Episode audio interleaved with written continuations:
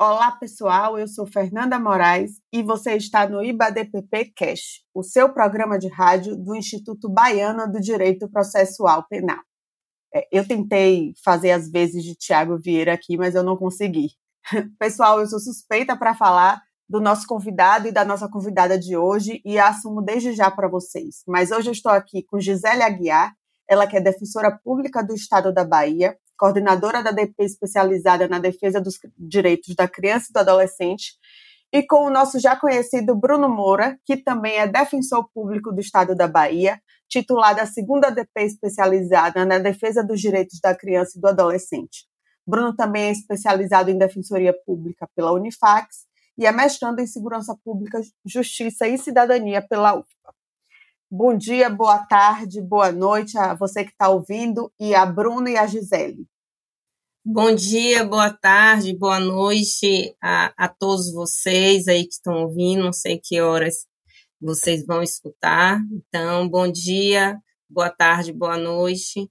Boa tarde, Fernanda, minha colega. É com grande é com grande satisfação né, que a gente está, que eu estou aqui para falar um pouco sobre o relatório, esse segundo relatório do perfil, de perfil dos adolescentes das unidades é, de internação do estado da Bahia. Bruno, dá seu alô aí para a gente. É, primeiro eu queria agradecer o convite, né, mais uma vez participar desse projeto do IBDPP Cast, é um prazer, uma honra e também poder apresentar um pouco aí dos, dos achados desse relatório publicado pela Defensoria Pública que analisa com maior profundidade o perfil aí dos adolescentes em cumprimento de medida de internação.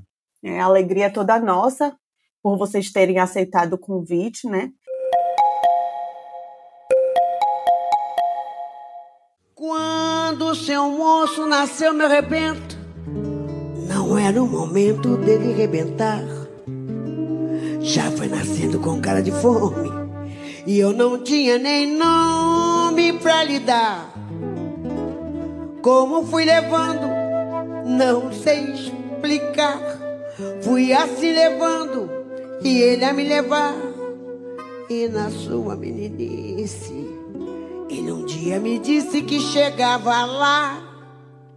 Olha aí Olha aí, olha aí, ai é o meu guri, olha aí, olha aí, é o meu guri, olha aí.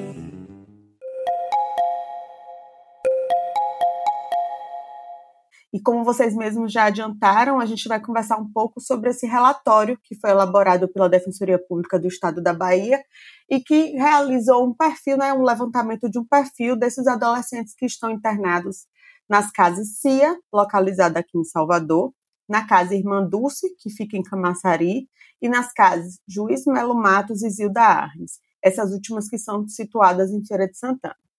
Então, já para começar assim, agora que a gente já saudou todo mundo, eu queria perguntar a Gisele, pedir para ela contar um pouquinho para a gente como surgiu a ideia de realizar essa pesquisa, né? Como você bem adiantou, esse já é o segundo relatório, a segunda etapa dessa pesquisa que já se iniciou. Então, de onde surgiu a ideia e a necessidade de realizar essas pesquisas?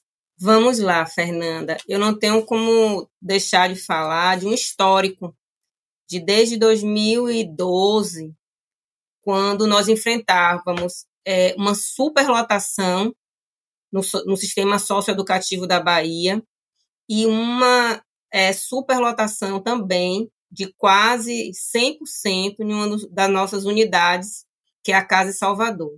Em 2012, é, o CNJ visitou Salvador e fez uma recomendação de desativação da Casa Salvador. E daí para frente, houveram vários documentos né, recomendando a desativação da casa e um reajustamento é, em todas as casas de um reajustamento do sistema socioeducativo na, da internação. E em 2015, a Defensoria Pública, junto com o Ministério Público, nós ingressamos com ação civil pública para fechar a casa em Salvador, em virtude da falta de estrutura, porque não estava adequada às leis do SINASE, enfim. É, conseguimos eliminar essa liminar, ela é, ela foi confirmada, depois também é confirmada em sede de tribunal, contudo, o Estado até hoje nunca cumpriu e nunca desativou a Casa em Salvador.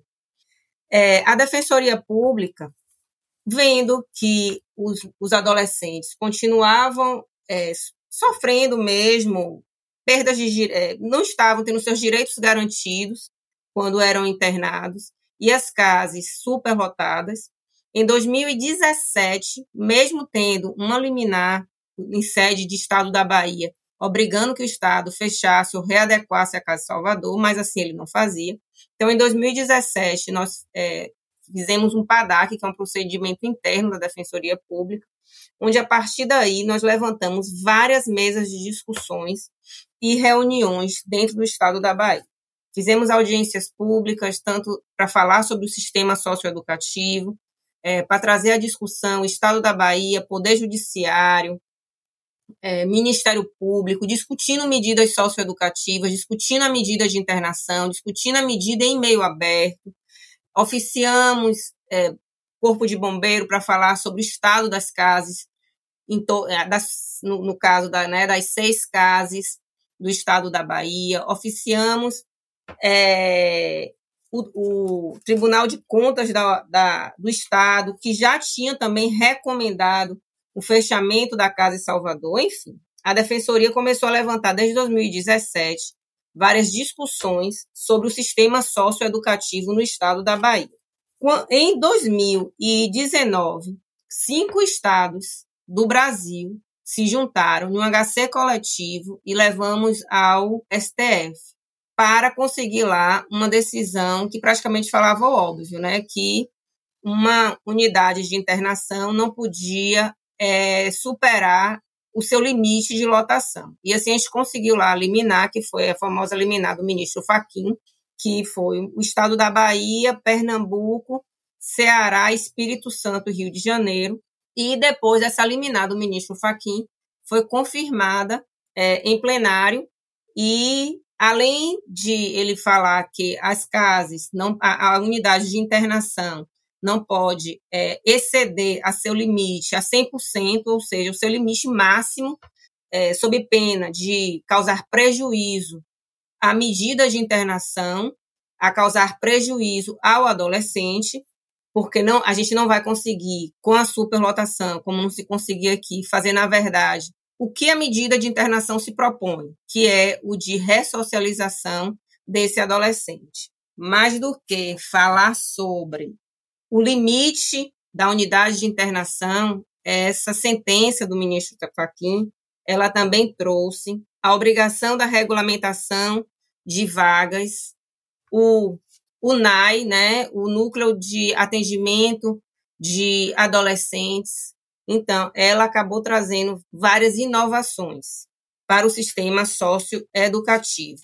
Então, foi por causa de todo, toda essa esse enfrentamento né, do, do sistema de superlotação, de falta de direitos, que esses adolescentes tinham, que a Defensoria Pública resolveu é, enfrentar também, é, é, mostrar, na verdade, para todo o sistema de garantias de direitos quem eram esses adolescentes que estavam lá dentro das casas. Então, por isso é que nós resolvemos fazer o primeiro relatório do perfil de adolescentes que foi na Casa Salvador e depois na Casa na Casa Salvador e na Casa Feminina, e agora esse segundo relatório, que foram nas outras quatro casas. Perfeito, Gi. Bruno, quais resultados que desse segundo relatório, quais resultados te chamaram mais atenção? É, Fernanda, antes até de falar desses dados, eu acho importante registrar que eles, apesar de serem um retrato desses adolescentes nesse momento específico em que eles estão cumprindo medidas socioeducativas, ele, ele revela algo muito mais profundo e complexo, né? Que vai, inclusive, anteceder a própria prática do ato infracional. Então, é, esses dados revelam uma ausência de direitos, de acesso a direitos a esses jovens, é, serviços públicos, a, muitas vezes a uma desestrutura familiar, a um contexto social de vulnerabilidade, elementos que conjugados muitas vezes vão levar ou vão contribuir para a prática de atos infracionais. É, com relação ao perfil desse adolescente, chama muita atenção o fato de uma escolarização em que pese muitas vezes eles até estarem matriculados no, no, no colégio. Eles têm um baixo índice de escolarização, a grande maioria é, não, não tem um ensino fundamental completo, é, e muitos deles estão fora do, do ensino formal. Outro dado também que chama bastante atenção é com relação à estrutura familiar desses jovens. Né? Apenas 21% desses adolescentes eles tiveram a, ou têm a participação do pai no seu na, na sua vida, né? Então isso, isso demonstra que, que essa desestrutura familiar na vida desses jovens, ela, elas, ela acaba contribuindo para esse contexto maior de vulnerabilidade e que leva a muitas vezes à prática do, dos atos infracionais. Eu também destacaria aqui como algo revelador desse relatório é, o tratamento menos favorável que o adolescente acaba recebendo se a gente analisa a situação é, de adultos na mesma condição. E aqui foi revelador o relatório quando ele diz o seguinte, que em 43% dos casos houveram esses adolescentes estavam em coautoria com maiores imputáveis. Só que desses casos onde havia coautoria, em mais de 80% deles, o, enquanto o adolescente estava ali privado de liberdade em cumprimento de, da sua medida socioeducativa, o adulto estava gozando de um regime mais favorável, ou seja, eles ou estavam respondendo aos seus processos em liberdade, ou sequer tiveram a sua denúncia recebida, ou ainda não, não tinham sido identificados no momento da ação. Então, isso demonstra, inclusive, que a justiça juvenil ela acaba sendo ainda mais efetiva do que a justiça é, criminal para o adulto. Né? E, e, e isso também faz cair por terra o mito da impunidade juvenil, que muitas vezes é, é tido como uma verdade absoluta no senso comum. Então a gente precisa desconstruir essa ideia, dizer que o adolescente ele é responsabilizado, inclusive a partir dos 12 anos de idade. O Brasil é um dos países que mais cedo responsabiliza no mundo, inclusive. E, e essa responsabilização é de fato efetiva e acontece muitas vezes de forma célere e a, é, ao arrepio, em alguns casos, de direitos e garantias processuais que são já consagradas para o adulto. E aqui eu posso é, citar, por exemplo, é, o direito à audiência de custódia, né? que hoje já é uma realidade em relação ao sistema é, criminal e no sistema socioeducativo ainda não é uma garantia assegurada. Isso faz com que, por exemplo, é, a, na maioria dos processos que foram analisados, sequer tinha menção a, a, essa, a essa questão da violência no momento da apreensão. Né? Então, veja que nem mesmo a audiência de apresentação, que é o primeiro ato ali do processo na justiça juvenil, ele não se revela algo similar ao que seria a audiência de custódia, né? porque ele não tem verificado, pelo menos esse é o dado que foi verificado é, nesse relatório, essa a questão das agressões no momento da apreensão ela não é revelada, é, não é perguntada a esses adolescentes nessa audiência de, de apresentação. E eu também acrescentaria aqui um, um dado que, que também é muito importante, que é o da reiteração, né? A gente vai ter aí é, um pouco mais de 10% dos casos onde, onde os adolescentes que estavam em medida de internação tinham, antes dessa medida de internação, sido condenados em processos anteriores e aplicado uma outra medida anterior a essa internação. Então, a grande maioria dos jovens que estavam lá nessas unidades de internação, eles eram tecnicamente primários, então a eles não não tinha sido estabelecido nenhuma, nenhuma sentença com é, com, com, formalização de nenhum juízo de culpa em relação a eles, né? E isso vai de encontro, inclusive, à própria é, principiologia do estatuto, que diz que a medida de internação ela deve ser aplicada de forma excepcional, ou seja, quando nenhuma das outras medidas se revelem efetivas para aquele caso. E eu fico a me perguntar se é, elas estão sendo aplicadas com uma primeira com uma primeira medida a esses jovens, será que de fato, se elas se, se as medidas em meio aberto elas fossem efetivas anteriormente, a gente não conseguiria é, muitas vezes intervir naquele ciclo é, que o adolescente está envolvido? Então esse dado da reinteração é até importante para dizer que a redução da maioridade penal, como é defendida por muitos, ela acaba por ser é, algo que na prática não se tornaria efetivo, porque o índice de reincidência no sistema criminal é muito maior do que no sistema socioeducativo, em que pese é, não defendermos a privação de liberdade como uma medida primeira no caso dos adolescentes, é preciso dizer também que a partir é, do cumprimento dessas medidas, eles vão acessar é, direitos ou serviços e um atendimento mais individualizado do que teria dentro do sistema prisional. Né? E, e, e, é isso, isso é revelador também de toda a negligência que houve antes da prática desses atos infracionais, ou seja, esses adolescentes acessam a determinados serviços, serviços através da privação de liberdade, como se o Estado dissesse o seguinte: ó, a gente precisa prender esses jovens para que a gente consiga dar a eles esses direitos, né? E aí, e aí a gente pensa, se esses direitos for, fossem garantidos antes da prática do ato infracional, será que aquele ato infracional aconteceria? Será que não, não poderíamos é, prevenir essa violência com atuação mais efetiva anterior e políticas públicas com relação a esses jovens? Essa é uma pergunta é, que fica muito, muito clara e que, que se pode trazer também como uma reflexão do relatório são dados muito alarmantes, né? E, e, colocam.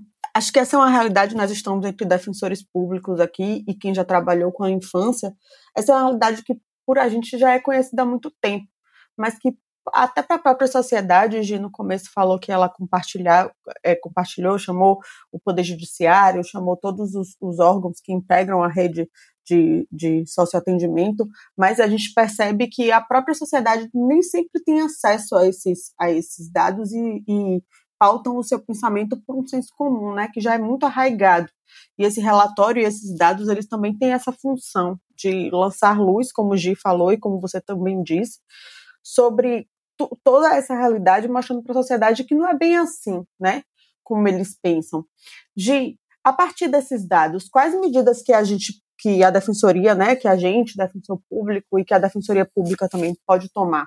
Vamos lá. Desde o primeiro relatório da CASE, onde a gente mostrou o perfil e a realidade desses adolescentes, já, já causou uma modificação no nosso sistema, vamos dizer assim, no microsistema judiciário ali da gente, né? Não foi na sociedade, mas ali foi aonde o defensor público, judiciário, vamos dizer assim desde o primeiro relatório. E olha que o primeiro relatório foi lançado é, em fevereiro de 2020, ou seja, não, não nem pôde faz, a gente divulgar muito por fora, assim, na sociedade, por causa da pandemia. Então, assim, com relação à educação, então, a gente levou, era algo que defen o defensor público na mesa de audiência já sabia, mas a gente precisava levar para para o papel e mostrar no relatório, no processo, essa baixa escolaridade dos adolescentes, essa evasão escolar, para que a gente estivesse quase com a legitimidade para trazer a Secretaria de Educação para a discussão mesmo. Então, assim, hoje a gente já pode sentar para discutir com a Secretaria de Educação por que essa evasão escolar? Será que essas escolas elas estão preparadas para lidarem com esses adolescentes mais vulneráveis? Será que esses professores estão preparados para lidar com esses adolescentes, com essa realidade imposta a esses adolescentes que falta tanto, que falta saúde, falta lazer, que falta uma profissionalização, uma oportunidade de estágio? Com relação à política de estágio, a defensoria ela faz parte, junto com o Ministério Público do Trabalho, Auditoria do Trabalho, Ministério Público Estadual também, de várias parcerias em programas de estágio.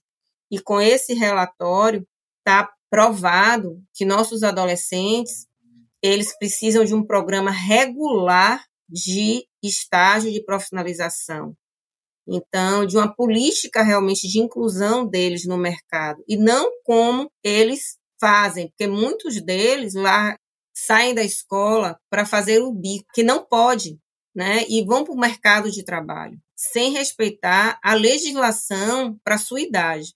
Então, com esses dados, a defensoria a gente já inclui eles em todo o processo de estágio realmente que eles precisam passarem, né, estar incluídos, enfim. Levamos eles realmente para o cenário, para o centro das políticas públicas. Eu acho que esse relatório ele faz com que a gente leve essas discussões de evasão escolar, de profissionalização, de falta de, de, de saúde mesmo, de direitos básicos, para o centro da discussão e, levam os e levamos os adolescentes para é, discutir, é, ser, ser um centro da discussão de políticas públicas. E o que é que a gente pode fazer para prevenção, né, para que a prevenção não falhe. Com esse relatório também, Fernanda, ficou muito claro para a gente, para o defensor público, que o ato infracional ele está ligado muitas vezes à falta mesmo de políticas, a implementação de políticas públicas de prevenção. Então, o que a gente precisa fazer e o que a gente está fazendo com esses dados é trazendo essas secretarias de assistência social, de secretaria de educação para o meio da discussão e não ficar só é, na, na, no discurso, né, de que o ato infracional é está é, em, tá em uma seara e a assistência social e a prevenção está em outra. Não tudo é uma coisa só. Perfeito, Gi. Bruno, para a gente se encaminhando né, para o final, você acredita que é possível que a gente construa uma sociedade mais justa para os nossos adolescentes? A partir desses dados, a partir da sua vivência como defensor público da infância, que atua diretamente na, na área infracional, você acredita nessa possibilidade? É, mais do que acreditar nessa possibilidade, eu acho que esse é o único caminho se de fato quisermos construir uma, uma sociedade menos desigual como é a nossa, né, e que inclua as pessoas mais do que exclua. Né? É importante dizer que quando a gente fala, por exemplo, da presença do Estado para esses adolescentes vulnerabilizados, a gente fala da, dessa necessidade porque aquela parcela de adolescentes que é de classe média ou classe média alta, esses certamente o Estado não é tão necessário quanto aos mais vulneráveis, né? Então, incluir esses jovens é, dentro do, do, da dinâmica do Estado brasileiro, né? ou seja, para que o Estado brasileiro tenha um olhar de fato efetivo e prioritário em relação a eles, é a única alternativa para poder construirmos um futuro para esse país, né? Porque se quisermos isso, a gente precisa trabalhar a infância e juventude de hoje, porque é essa infância e juventude que vai vão ser as pessoas que vão, vão fazer parte da, dessa nossa sociedade. Né? Então é muito importante a inclusão desses jovens em todos os processos sociais, seja é, na escolarização, seja na questão do estágio, como a doutora Gisele falou, seja no mercado de trabalho num momento adequado, seja garantindo o direito a que eles vivam de fato, de forma plena, a sua infância e juventude, né? Até porque a muitos desses jovens é imposta uma vida adulta desde muito cedo que traz danos muito grandes na, na formação e no psicológico desses jovens, né? Então, a gente não pode comparar, por exemplo, um jovem de classe média alta que é garantido todo, toda uma situação confortável para que ele se dedique aos estudos, para que ele tenha um momento certo de ingressar no mercado de trabalho, para que ele faça uma faculdade, e um menino é, da periferia brasileira que tem que trabalhar desde os 12, 13, 14 anos, porque é com aquele dinheiro que ele vai ajudar a família dele a se sustentar. Né? Então, essa situação de desigualdade ela precisa ser equilibrada e para isso a gente precisa do Estado mais presente, com mais políticas públicas e mais ações afirmativas para esse público específico. Né? Precisamos também é, ter um grau de escuta muito grande sobre, sobre o que esses jovens querem dizer sobre essa realidade. Né?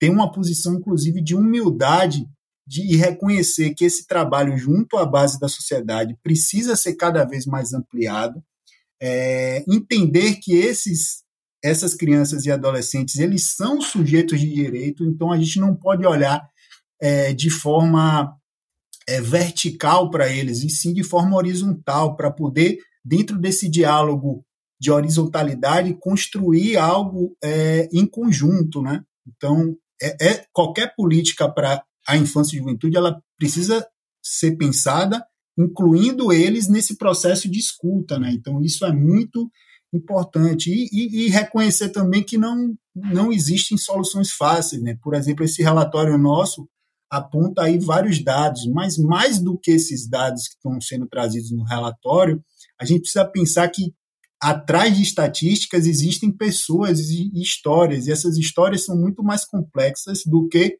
um simples dado no papel. Então a gente precisa é conhecer com maior profundidade essas histórias, fazer com que essas histórias assim, é, apareçam de alguma forma e a partir disso a gente consiga é, construir movimentos e, e, e, incluir esses jovens dentro do, do, do, processo e dentro da nossa sociedade de alguma forma, né? E aí romper o, os muros que se estabelecem muitas vezes, esses muros que, que representam, em verdade, a grande desigualdade social que existe em nosso país. Muito obrigada, Bruno e Gisele. Eu acho que, especialmente com essa última fala, ficou muito claro qual é o papel, né? Que acho que toda a sociedade precisa se engajar na sua realização. E espero que, muito além, muito, muito além de embasar é, ações que que serão desempenhadas pela Defensoria Pública, que esse relatório possa ser, servir justamente para animar a sociedade como um todo a envidar esses esforços no sentido disso que Bruno falou, né? Se queremos construir uma sociedade que seja mais justa, mais livre, mais igualitária, e se isso é um resultado de todas as nossas ações no futuro, nós precisamos cuidar dessas pessoas que serão, de fato, o nosso futuro, né? Muito obrigada, Bruno, e muito obrigada, Gisele. Foi ótimo estar aqui com vocês nessa tarde. E, pessoal, é, deixa eu dar um espaço né, para o pessoal se despedir. Bruno e Gisele, façam as suas considerações finais. É, Fernanda, mais uma vez, é, eu é que agradeço. Agradeço também em nome da DEDICA, da especializada da Infância e Juventude da Defensoria Pública. E é isso aí que Bruno falou, a infância ela não se faz sozinha. A infância ela precisa que todos os atores se envolvam é, no processo do adolescente, vendo o adolescente hoje como um sujeito de direito, ele sempre no centro das discussões. Então, eu é que agradeço também essa oportunidade de trazer essa discussão para aqui. Obrigada. Eu também agradeço, Fernanda, o convite e parabenizo você também, já que você fez parte desse, da construção desse relatório. É, acho que ele, ele disponibiliza para a sociedade baiana um documento muito importante para reflexões que são necessárias é, e não só para o Estado, eu acho que também para a sociedade civil tem dados ali muito interessantes que nos faz é, aprofundar algumas reflexões né, sobre esses jovens e, e pensar em como podemos ser efetivos assim no resgate de uma infância e juventude que cada vez que a pobreza se aprofunda na nossa sociedade, me parece que a face mais cruel dessa, dessa pobreza ela acaba tendo relação com a infância e juventude, né? Porque esses, esses meninos e meninas eles não têm muitas vezes instrumentos para se autoproteger dessa vulnerabilidade social. Isso que é o mais triste. Então, a gente tem aí uma quantidade imensa de adolescentes e crianças em,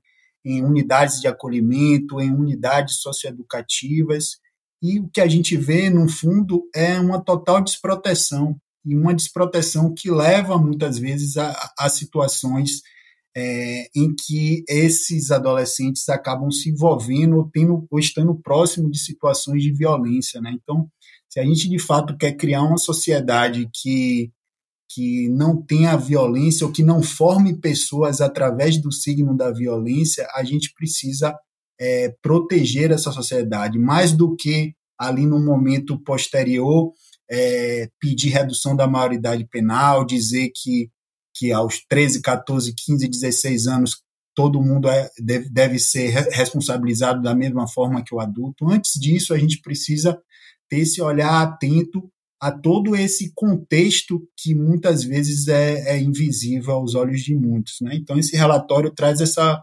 contribuição que me parece fundamental no compartilhamento dessas informações e no início de um debate público sobre, sobre questões que são centrais aí na nossa sociedade. Perfeito, maravilha. Bruno e Gisele, muito obrigada. E é isso, pessoal. Até o próximo episódio do IBADPP Cash.